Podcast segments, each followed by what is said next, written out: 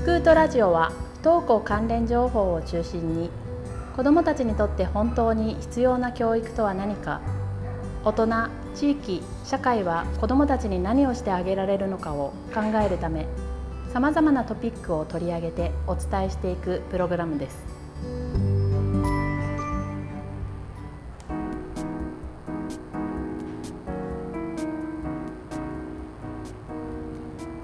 どうも皆さんこんにちは。NPO 法人スクート代表の内海です。こんにちは。世界の中山です。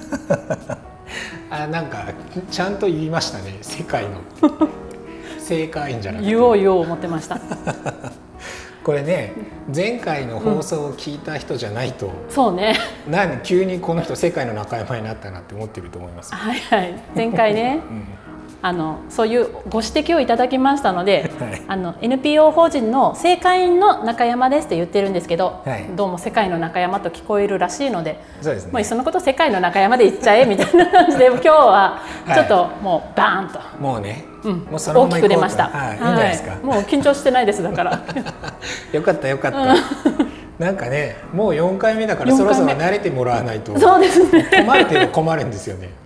あんまりねもうちょっと世界の中山、うんはいはい、堂々といきたいと思いますが、はい、そうですね。はい、うん、えっ、とつみさんこの間の土曜日、ね、イベントがありました。そうですね。うん、あのあ僕たちはあの実は毎月、その親の会って言って、うんうん、あの不登校のあのお子さんがいる保護者の人だけしか来れないっていう、うん、あのお茶会というか、はい、親の会を毎月やってるんですけどそれ3か月に1回は実は勉強会っていう形に変わって、はい、えーと、この前はその勉強会の,、あの会だったんですね。はい、で今回はあの長崎市のクレインハーバーっていう、うん、もうそれこそ15年ぐらい、うん、あのフリースクールをやられてる、とこのその、えー、中村武さんに来ていただいて、はい、まあ、不登校についていろんな話をしていただくという、うん、勉強会を開催しました。はい、なんかすごくこう、盛り上がったというか、アットホームの中にもこうすごくこう考えるところもあり、中村さんの熱い思いを知ることもできて、うん、私もまあ保護者として参加しましたけれども結構得るものが大きかったので、まあ、すっきりした感じですね。うん、そうですね。なんか、うん、まあ、中村さん自体のその話し方がすごくこうあんまりこうなんていうのかな人を緊張させない話し方をされ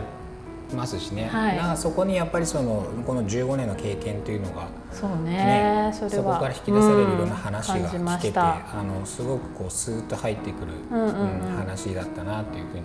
なんかもうね大したことないって言ったらまあ人それぞれなんですけど、うん、まあ、そういう気持ちにちょっとなるような、うんうん、なんていうのかな包包容力っていうか、包括力っていうか。そうですね、うん、途中あのまあ、いい感じで脱線もされててね、ねうん、あれがなんかねその場の空気をねすごく柔らかくしてる感じでしたね。ね。まあ内海さんもそうなんですけど、うん、まあなんか独特のオーラっていうか、まあ、子どもたちにとってはそれがこう先生じゃない、はいはい、こうなんていうかな特別な存在に、まうん、特別 特別じゃないと思うけど、ね、なんていうのかな、えっ、ー、とね先生っぽくないんですよね、まあ、身近、うん、そうそうそう身近な身近でリラックスできる存在なんだろうなっていうのはやっぱりこうお人柄はやっぱり伝わってきましたね。うん、ね。中村さん、はいこれはね確かにその子どもたちすごくこう心を許しやすいというか、うんうんうん、こんな感じで関わってくれる人がいたら、うん、うん、あのまあ安心できるだろうなそうですね、うん、そういう感じしましたね、本当に、僕たちも勉強になるところがとても多いいやいや本当です。勉強会でした。はい。またね、はい、機会があればぜひですね来ていただきたいなとは思ってますけれども、はい、なんかねこの,、あのラジオにも出てもらいたいですよね。ぜひですね。はい。さあ4回目の今回なんですけれども、はい、ズバリテーマは何でしょう、はい、今回のテーマはですね、はい、不登校の、うん、その子どもの、まあ、心の状態っていうのをテーマに話をしたいなっていうふうに思います。なるほどね、うん、どう思ってるんだろうってね親的にはすごく気になるところなんだけど、うん、話さないからね。そうね、話さないというか話せない言葉にできない。言語化するの難しいところもあると思うんですけど、そう、うん、そこをね突っ込んじゃうんですよね。今何考えてんの？みたいな感じでね。親はね。そうそうそう、うん、どうしたいの？みたいな。だからねその不登校の子の心の状態っていうのがどういうものかっていうのを、まあ、ある程度きちんと把握、うん。しときたいなっていうのもあって僕もいろんなあの本とかを、まあ、読んだりとか、あるいはまあこれまで自分自身でも結構不登校の子をその、まあ、個人的にあの教えたりもしているので、まあ、それで自分なりにいろんな本読んだりとかその子の話聞いたりとかしながら、まあ、一番納得できる、その説明っていうのが、まあ、学校に向かうエネルギーがまあ不足しているっていう、まあ、そういう状態であるっていうのがまあ一番しっくりきたなと思って。エネルギーが不足している状態。なるほど、えーとまあ、いろんな本があるんですけど、はい、僕が一応これですごく参考になるなっていうのは、はい、あの不登校は1日3分の働きかけで99%解決するっていう、うん、あの森田直樹さんという方が書かれてる本があるんですけれども、はい、この学校に向かうエネルギーが不足している状態、うんうん、これをねその地震の水不足の状態っていうふうにあの書かれてるんですね。地震の水、うん、地震の水不足、うんうん、そのまあ、もちろん例えなんですけど、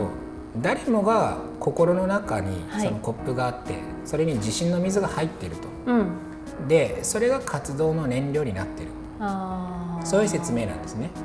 で、はい、その地震の水がまあ足りてると、うん、まあ、嫌なことがあっても、まあ、自分大丈夫とかまあ、気にすることがないなっていうふうにあの考えることができるんですけどこの地震の水っていうのがどうしても不足してしまうと、はい、なんか嫌なことがあったらもう自分ダメだとかね何やってもうまくいかないみたいなそういうふうにどうしてもこうマイナス方向に自分のことを捉えてしまう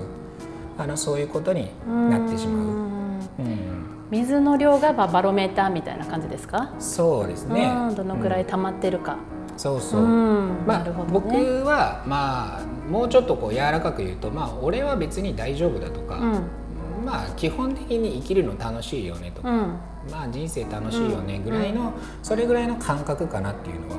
あの思ってますけど、はい、その地震の水っていうのは、でその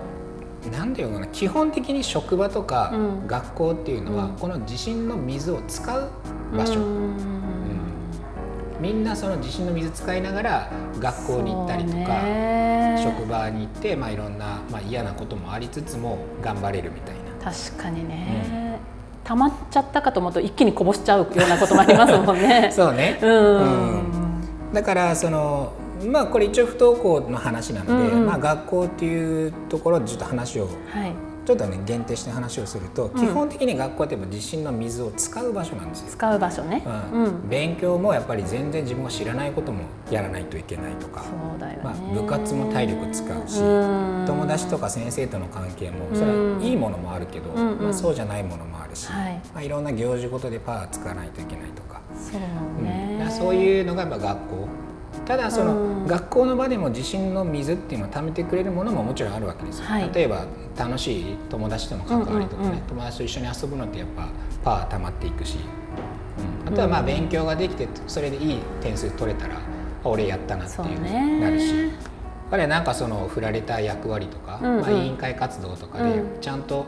その頑張ることは地震の水を使うことになるんだけど達成したら俺できるじゃんっていうふうに、うん、地震の水がたまる、うんうん、そういうふうな活動にもなっていくので、うん、まあ使うだけじゃないんですけど、まあ、当然そのたまる場所でもあるんだけど、まあ、友達のトラブルとかね、うんうん、まあ、がなんか勉強できないとかそういうのがあるとどうしても地震の水を使っていっちゃうっていうことになる。使ってたね、うん、確かにね、これでもほらあの別に、あの子供たちだけじゃなくて、大人もそうじゃないですか、すね、職場ってね全てがい,、つもうまくいってるわけじゃなくて、まあ、いろんなトラブルとか、あれなんか急にこういうこと来たぞみたいな、まあ、そういうのでやっぱエネルギー使うわけじゃないですか。まあ、なので学校だけっていうよりは僕たちも自分の仕事に関して考えてみたら、はい、そういうとこあるなっていう思うと思うんですけどね。うん、なるほど。分かりやすい例えですね。そうですね、はい、うん、僕もこれすごい分かりやすいな。なるほど、うん、でその学校は使う場所、うん、学校はねやっぱ使う場所だと思うんですよね。じゃあ家庭だとそれはどう？そう家庭の場合は、まあ、基本的にこの地震の水が溜まっていく、まあ、チャージされていく場所っていうその意味合いが大きいかなと。例えばその、まあ、リラックスできる環境、まあ、休むってすごくチャージされる時だと思うんですよね。はい例えば自分の好きな音楽聴きながらとか漫画読みながらとか一人で過ごす時間って、うん、やっぱそのエネルギーが溜まっていく、はい。うん、まあこんな生活してて楽しいからいいやっていうふうに、まあ、思えるわけですよね。うん、いやあとはまあね。なんかね。何？コップ蹴っ飛ばしてたかもしれない。思いっきり。あ、ね、そうじ自分親として。親として貯める場所だったけど、うん、いや逆にすごいこうもう使うどころか、うんうん、もう本当にもうこぼさこぼしてた。ことも多かったなって。今こう聞きながらすごいこうなんていうのかなこう、はいはい、振り返り反省しているところではありますけれども、そうとは限らないですもんね。リラックスできるとは限らない、うん、そうそう。だから、ね、そうねだから、うん、あのまあ、簡単に言うとね今説明したみたいに、まあ、学校はこの地震の水っていうのを使う場所だし、うんうん、家庭っていうのはどちらかというとそれがチャージされていく場所、で基本人って多分このバランスというか、はい、地震の水使うっていうのとたまるっていうバランスが少しこうたまる、うんうん、まあなんか言ったらその黒字になっているというか、はい、うん、そういう状況で日々こう生活していると思うんですよ。うん、でも例えばその学校であまりにもその地震の水を使いすぎることが多い、もうなんかもうあんまり友達もうまくいってないし、先生からむっちゃ怒られるし、成績も良くない、はい、もうむっちゃ自分あこれでいいのかなって思いながら行かないといけない。で家に帰ってもなんかそうチャージはされないみたいな。でその地震の水がこう赤字状態になってずっとやっていってしまうともうコップの中に地震の水がなくなってしまうという。それでもなかなか外にもう出ていけないっていう風な状況になると、うん、まあ、これが一応その不登校っていうような形で表に出てくる。なるほどね、うん、そんな感じで理解してもらったらいいかなと僕は思うんですけど。なんかやっぱちょっとその、充電したいとかリラックスしたいとか、やっぱそういう、まあね、現れっていうか、ね、結構ねやっぱり部屋に引きこもっちゃったりとかするんですけれども、やっぱりその辺はやっぱこれ以上本当に水をもう、枯らしたくないとかいうそういう子どもの心情の表れなのかもしれないですね。そうですね、うん、だからその、まあ、最初にその心の中にコップがあってって言いましたけど、うんうんうん、コップが壊れてる場合もあるわけですよ。壊れてる場合ね。そしたら、うんうんうん、もうちょっとやそっとこう水を注いでももうこぼれていっちゃうわけですよ。ね、コップを作るところから始めないといけないので。うんまあ、なかなかそのどういうふうな関わりをその子にしていけばそのコップがもう一度ちゃんと再生されて水が溜まっていくようになるのかっていうのは、まあ、すごく難しい問題ですけれども。そうかそうか、うん、じゃあもう親としてはそのコップの状態をね、うん、常にこうメンテナンスじゃないけれども 見ておきながらう、ね、うん、水を溜めてあげるようにしたいとこですね。そうね、うん、うん、まあこれでもねよく考えたら、その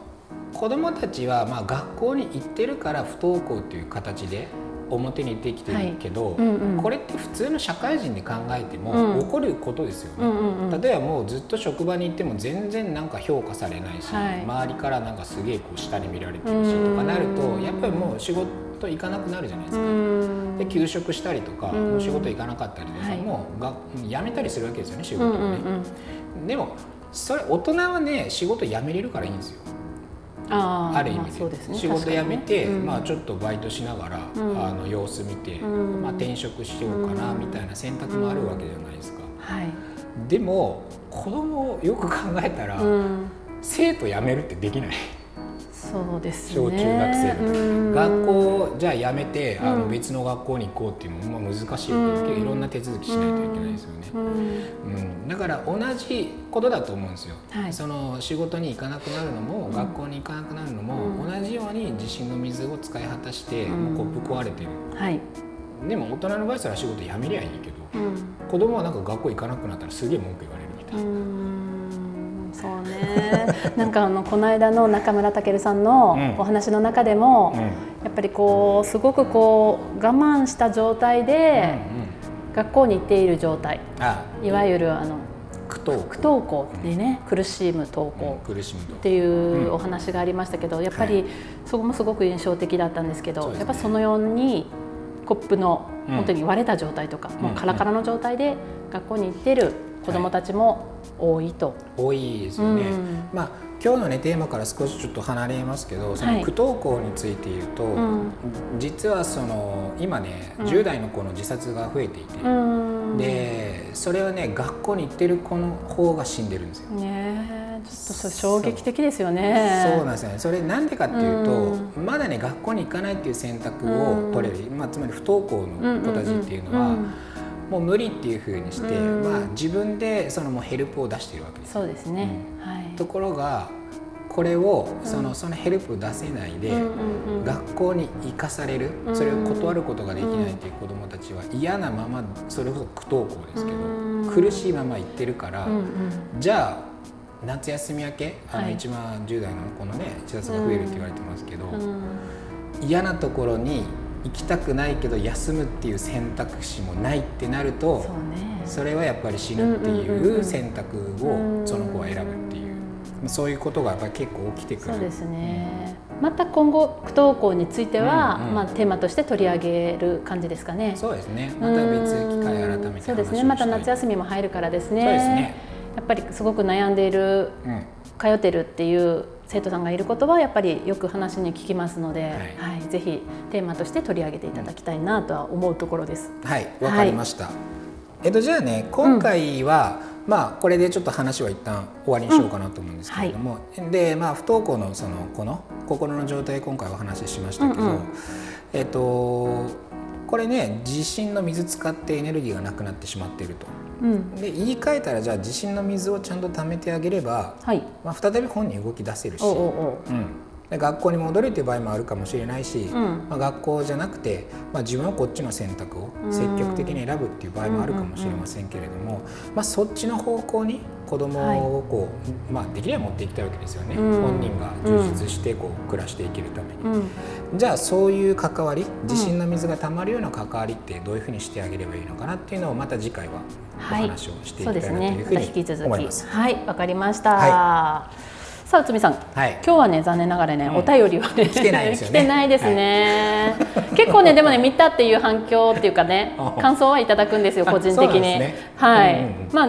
ねまあそういう時もあるということで。そうですね。うんうん、ただね、あの今ここ私このスタジオっていうか、うん、ここ今収録している現場が、はい、あの私たちのその、まあ、会社でもあるんですけれども、うん、フリースクールがある,、あるあの合同会社学び社というところなんですけど、うん、昼間あの通信制高校のサポート校をしてるんですけれども、はいはい、あのね学生がね、来てくれてるんですよ今。なんかね隣に。最近ね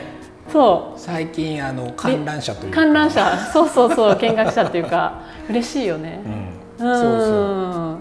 う。なんかいつか出てもらいたい。出てもらいたいですね、うん、そうやっぱりねこの若い子たちがどう発信していくかがね、うん、やっぱりこの不登校のねね。本当うんいろいろ考えてもらうきっかけになればなとは思います。まあね、本人がねもともとこう当事者だったかどうかとは関係なく、まあ、どんなふうにそうね、ね。考えているかっていうのは、まあ、今のねその同世代の子がどう考えているかっていうのを聞きたいなと、うん、そうそうリアルな本当声をね聞かせていただきたいなと思ってますので、うん、近々ね、出演してくださいね、うん、はい。